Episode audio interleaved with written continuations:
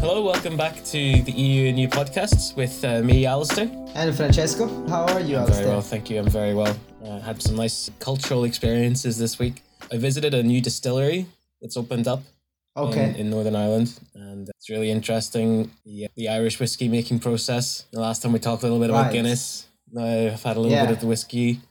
It's interesting as well. The it's all very kind of connected, like the, the wine casks from Bordeaux and stuff that they use to to, Yeah. to give it the flavors. And of course, I brought back a little souvenir.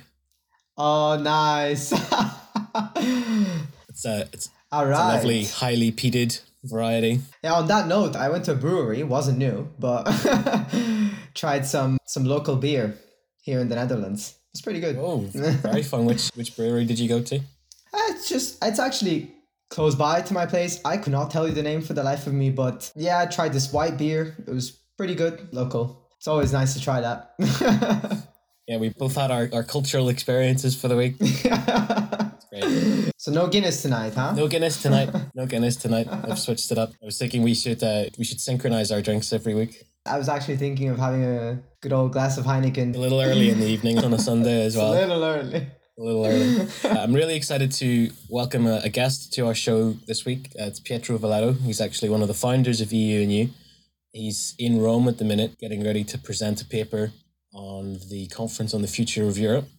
So, uh, really interesting guy. Let's get him on the show. Hey there. Hi there. Welcome to the show. Thanks, thanks. It's nice. It's nice to hear from you guys. How are you? Oh, we're very well. We're just discussing our, Yeah, pretty our good. cultural experiences this week. How are you, Oh, yeah. Pietro?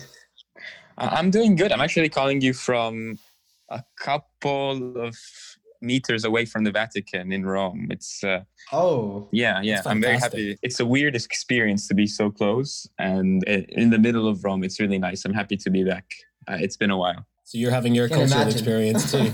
yeah my cultural experience as well T- tonight we're going to have dinner at in the jewish parts of town and because people say that real roman food is the jewish roman food so it's going to be fun as well so that's another cultural experience there i don't know what what your cultural experience have been this week but yeah it was funny because we mentioned before Alistair tried some some whiskey fresh out of the distillery, and I went to a local brewery where I tried some white beer here in the Netherlands.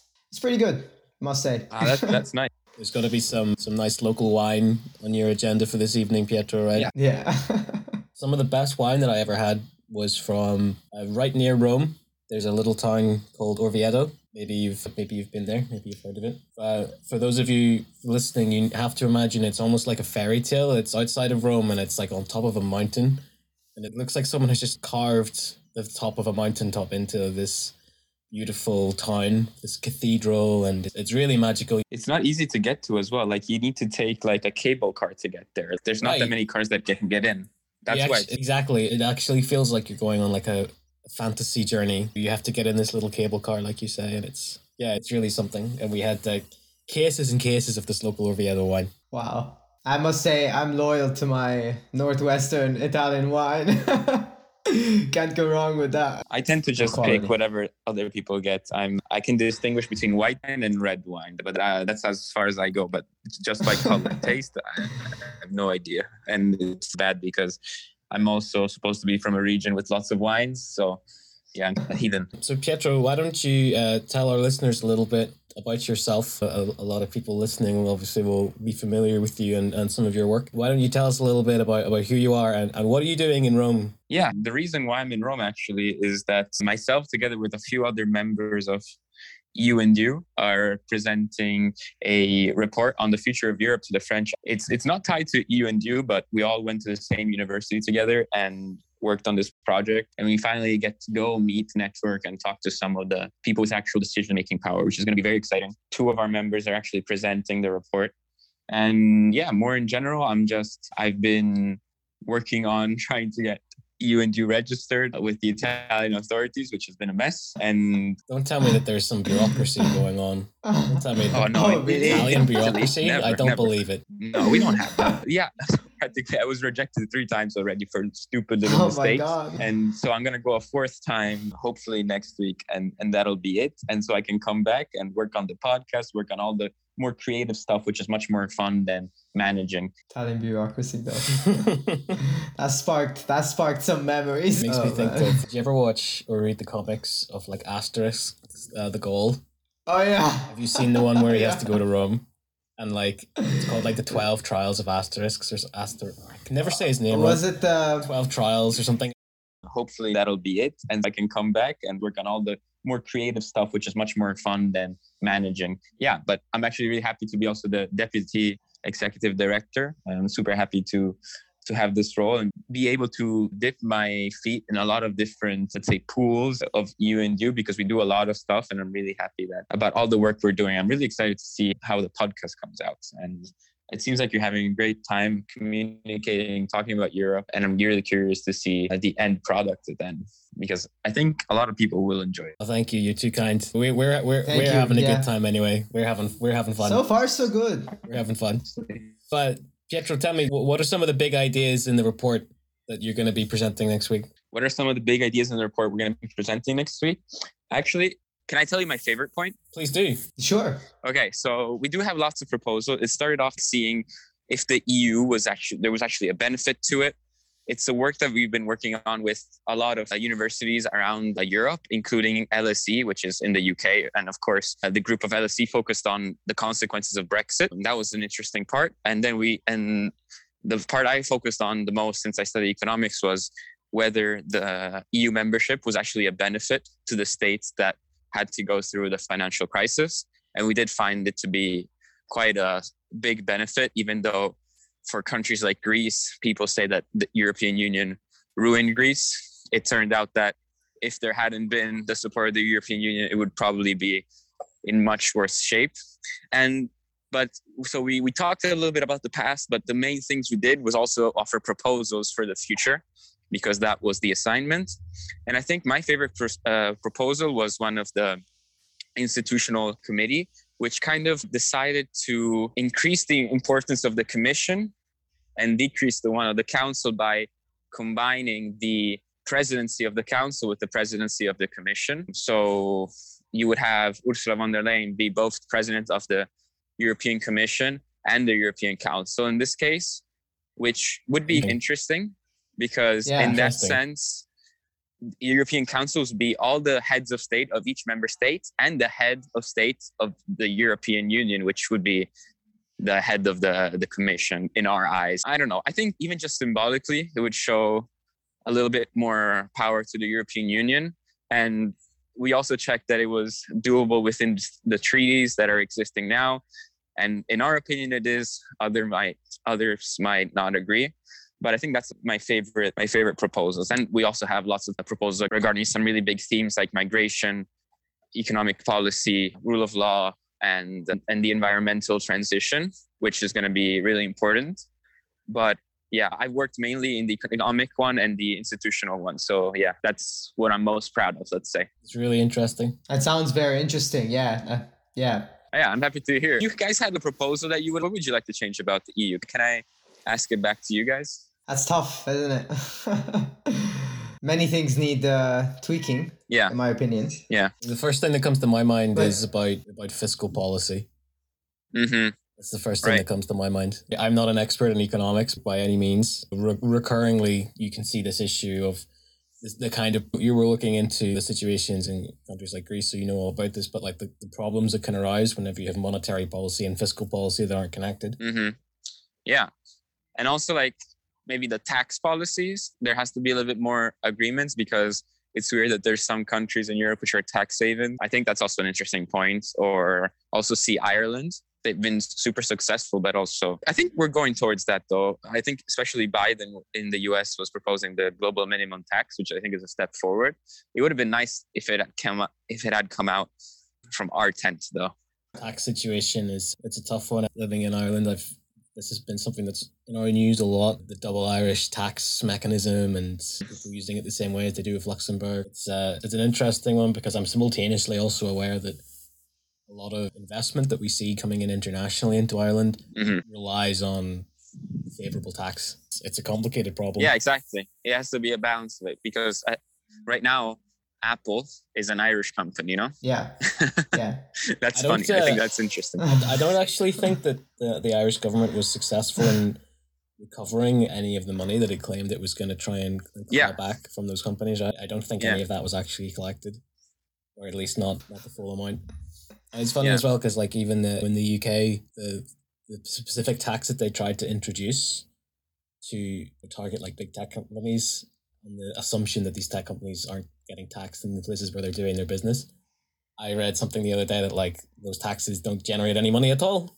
That's not surprising, to be honest. No.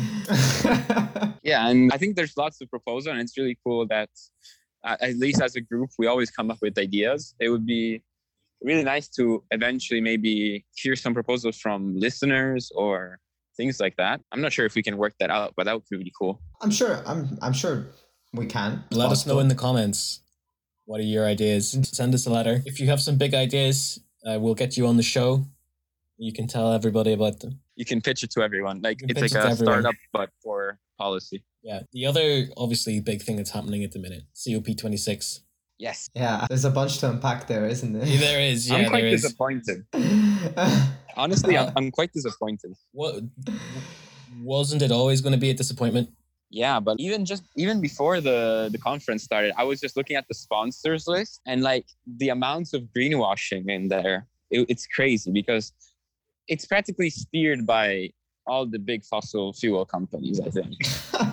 Did you see all the advertisements, all the stands of these huge polluters about how they're investing in green energy?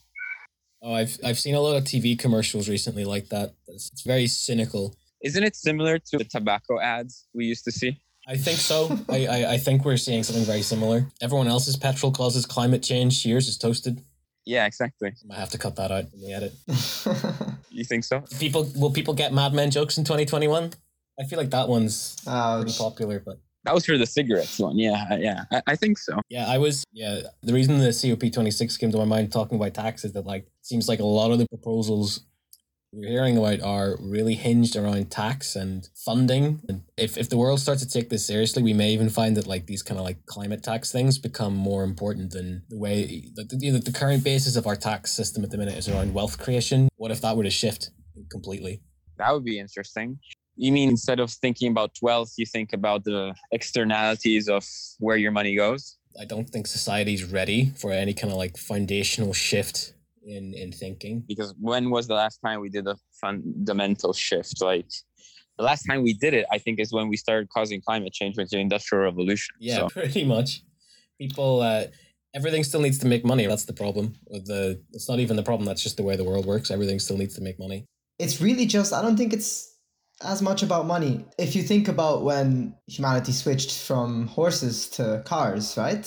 From there was a big push there. Just just as when there was a push for the internet, that's still ongoing actually.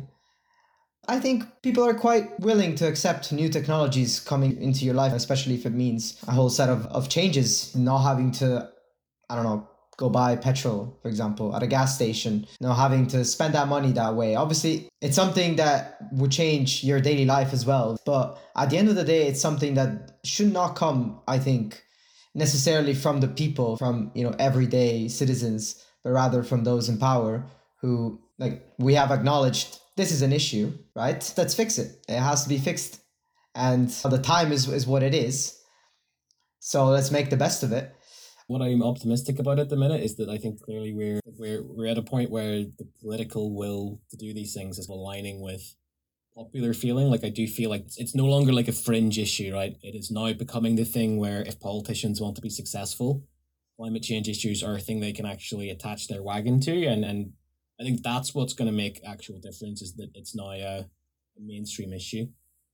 I think there's two things that we should take into consideration. One is, especially in my city, at least in Torino, Italy, there's this kind of the pollution mindset has been carved into the city. In Italy is the city of cars. It was built around the, the Fiat plant that produced all the cars for Italy and was a big center for for aut- the automobile industry and hence it has these huge lanes in the middle of the city for cars and it's been engineered to work around cars. It said that to be also that the owners of the Fiat factory lobbied heavily against even just the creation of an underground subway that only manifested itself in 2008, even though it was supposed to be open for the Olympics in 2006. So I think we also need to keep into account the fact that sometimes there is a whole system that really does not want you to transition because of how it's it's the way it's always been and people have started to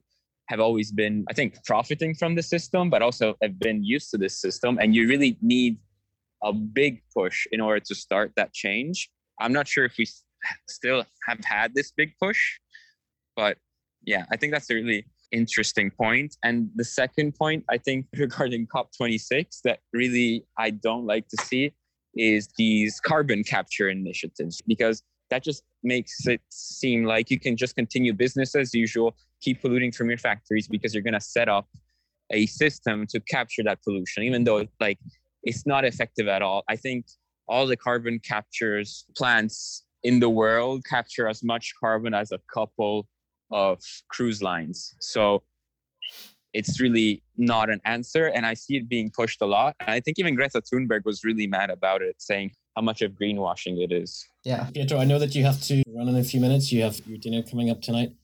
I know you said that the good Roman food is the Jewish food, but yeah, I can't, so I can't visualize. You want to know what it is? Okay, yeah, yeah, so what are, what are you gonna have? It's very weird because the typical Roman food that everybody knows is cacio all these kinds of pasta that have pancetta, which is pork. And, uh, and of course, if you go to a Jewish restaurant, you won't find that usually.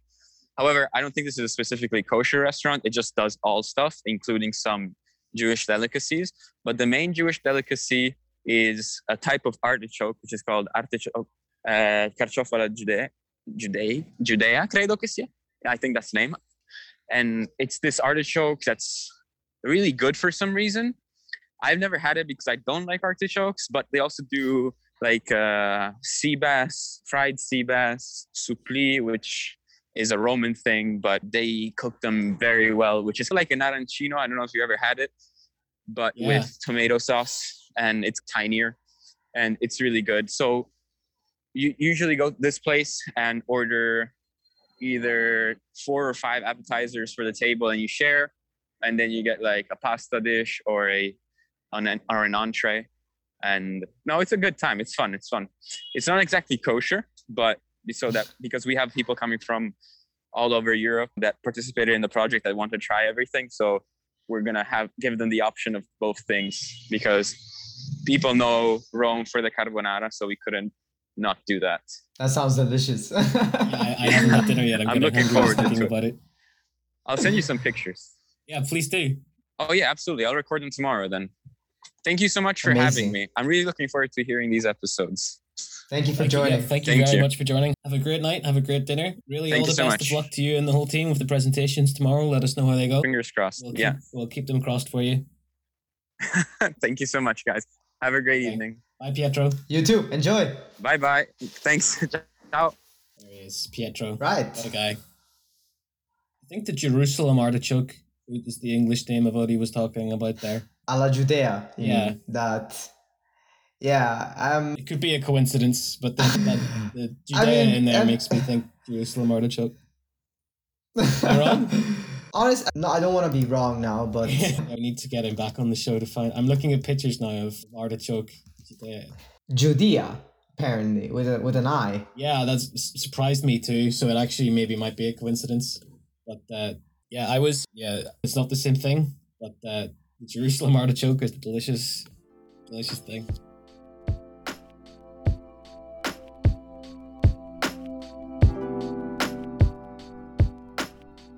something I find really incredible, Pietro and the team working on the conference there, like they're, they're university students, right? They're like these are people in their early twenties we're talking about being in positions where they're presenting their ideas to embassies and to politicians.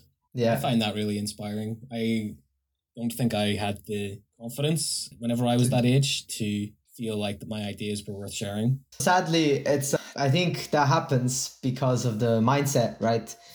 you're not entirely if you're only 20 21 and you're going to uni you don't know enough about the world to be saying something in merit, which is which I think is pretty. Uh, can I say dumb? The Uh, like- a superpower to not knowing how much you don't know. So Yeah. there's a point. There's Yeah. a point in your life where you think that you know everything because you just don't realize how much you don't know yet. And actually, that's a very productive time. That's a great. That's a great time to get out there and, and, and try things. Exactly.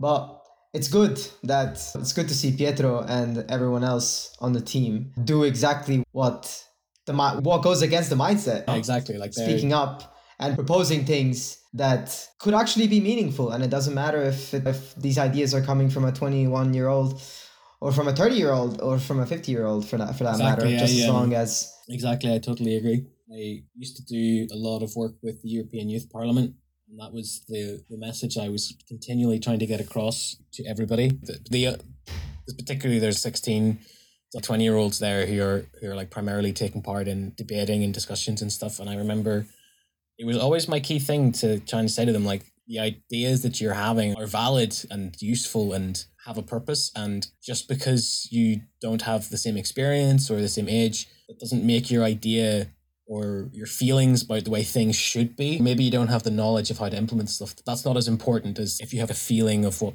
how, how things should be or could be because people lose that imagination as they get older yeah that's true and i always felt like that's uh, true whenever I was like chairing discussions or presiding those those conferences, I was always thinking I'm genuinely interested to hear what these young people have to say about this issue or that issue because I don't know. Like I don't have a solution for any of these things. I'll I'll pose the question, but like I genuinely then wanted to hear their discussions because I didn't know yet. Yeah, no, I I see that. This some people tell you, yeah, you don't know anything. You're not old enough. That's not how this works. And hopefully Pietro and, and everyone else can show exactly that. You can really see a problem with a lot of climate responses from people who know that it won't affect them. I think that's part of Yeah. why it's, it's Yeah, such it's, it's such a young people issue because the younger the, the younger you are the younger you are today the more concerned you should be about how the earth, how habitable is the earth going to be in 50 years 100 Exactly. But also, I was reading a really good academic paper on this about how these ideas that contest not necessarily climate change, but like even along those lines, there are people that think, yeah, this is not true. Either either contest it completely as saying, okay, this is not true, or like playing down what's going on, saying, sure, it's happening, but it's natural. It's no biggie. Nothing's gonna happen.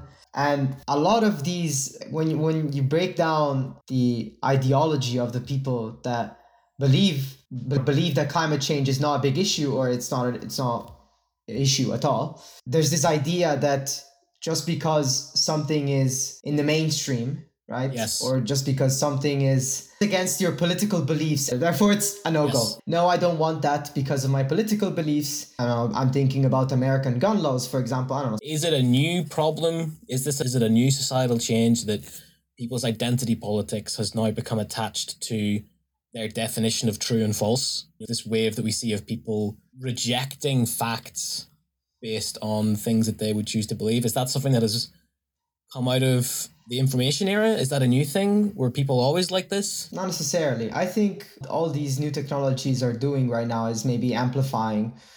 All of this happened before in history. I'm sure a big the big debates in history, like slavery, for example, abolishing it or keeping it, and then you had people that obviously debated on it based on their own personal gains and interests. Both parties would ground their own beliefs, like depending on I mean, obviously the perspective. But at the end of the day, this is something that has always been there. It's right now i think it's just being amplified and it just shows off more. If you type something onto google onto your google search it's uh and you compare like, even at home if you haven't done that yet try comparing with if you know someone that has slightly maybe slightly different political views than yours maybe i don't know try try that. And you will see how that how the google search will vary and the, about climate change as well. If you type climate change, depending on where you are, where you stand on the spectrum, you will see how your Google is going to say about, about climate change and therefore how that's going to influ- influence possibly, right, what the discourse in, in your own head. It's really a very similar mechanism to people traditionally only ever heard the political ideas, whatever, of, of the parents. That was a big imprint Yeah. on them. And then you would view everything through that lens. I, I think if anything, I, I think I agree that this has always been there.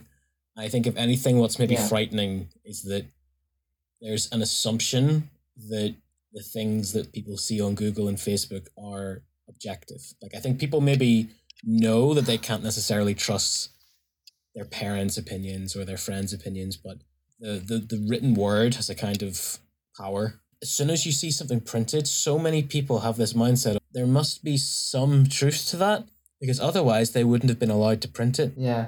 No, I think it's I think it's maybe always been there. I was thinking about this the other day. Do you think so? The people hundreds of years ago who used to burn witches are witch are witch burners the same people as the people today who think that vaccines contain five G nanorobots? Like, are those the same people? I think they're the same people. That might as well be the case, to be honest. That that that might be the case. This this mistrust in science as well, which is unbelievable.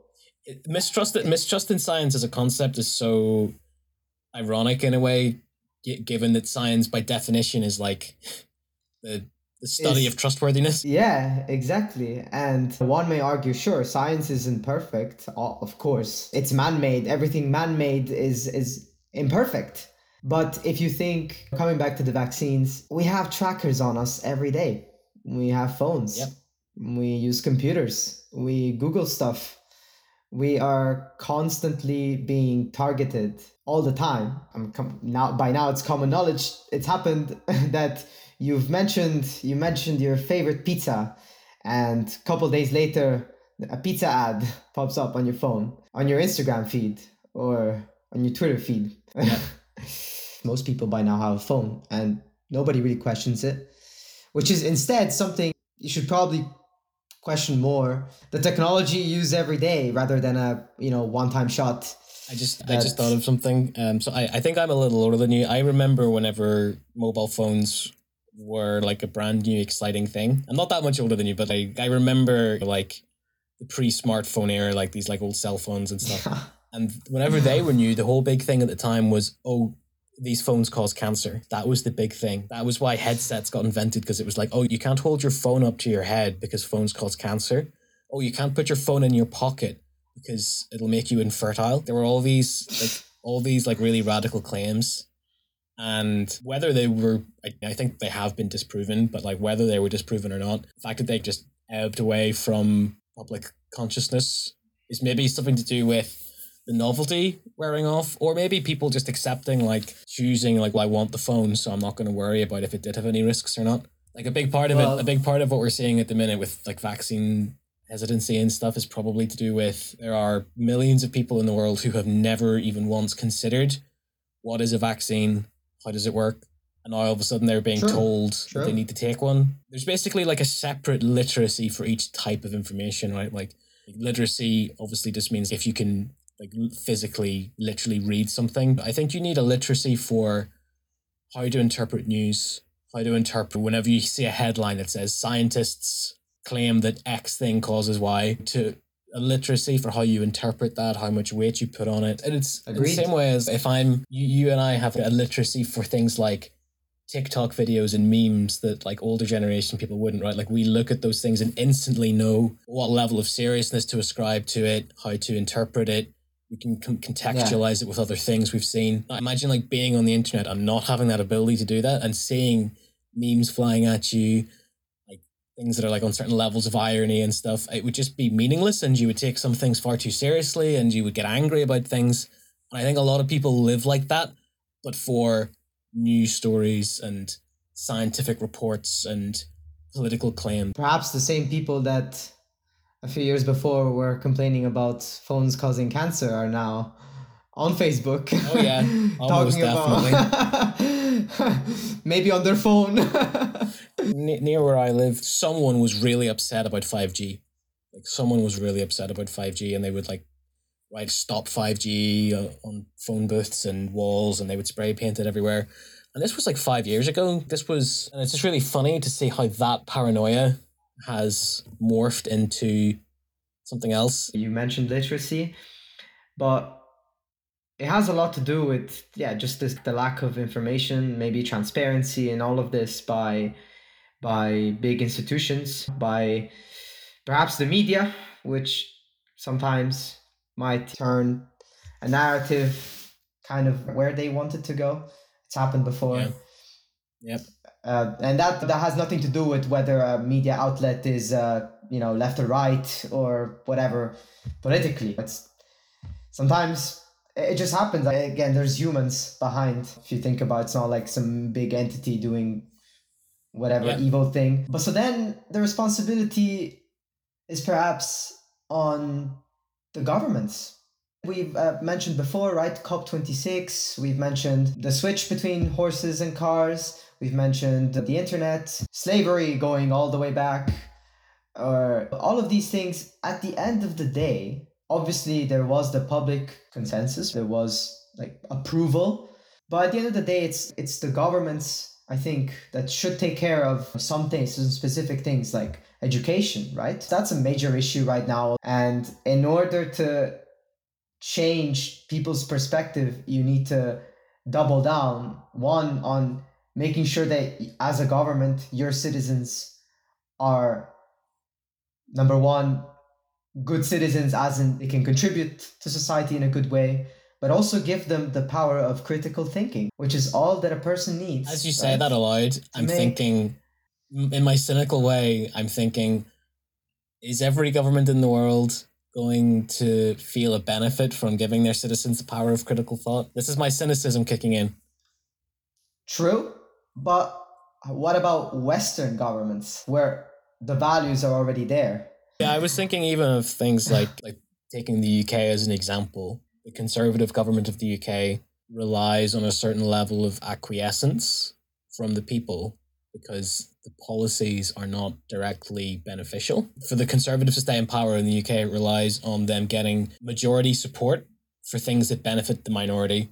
And that's very precarious balance to keep. And I think the UK is not alone in having that. As I said, I, I totally agree that it absolutely should be the responsibility of, let's say, the government to provide good education. And core feature of a good education is that ability of critical thinking. As the statistic that I heard recently was that in, in the US, the average reading level of an adult is equivalent with, I don't remember the exact grade, but like something like a 15 year old or a 14 year old.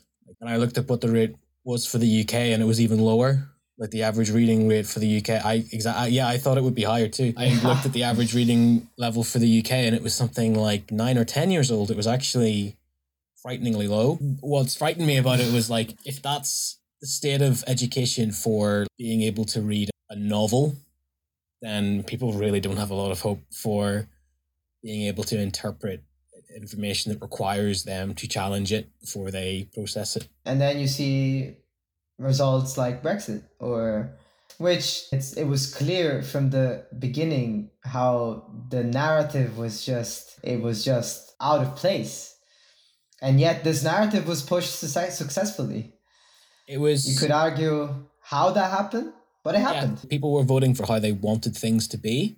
And it didn't matter that their basis was wrong.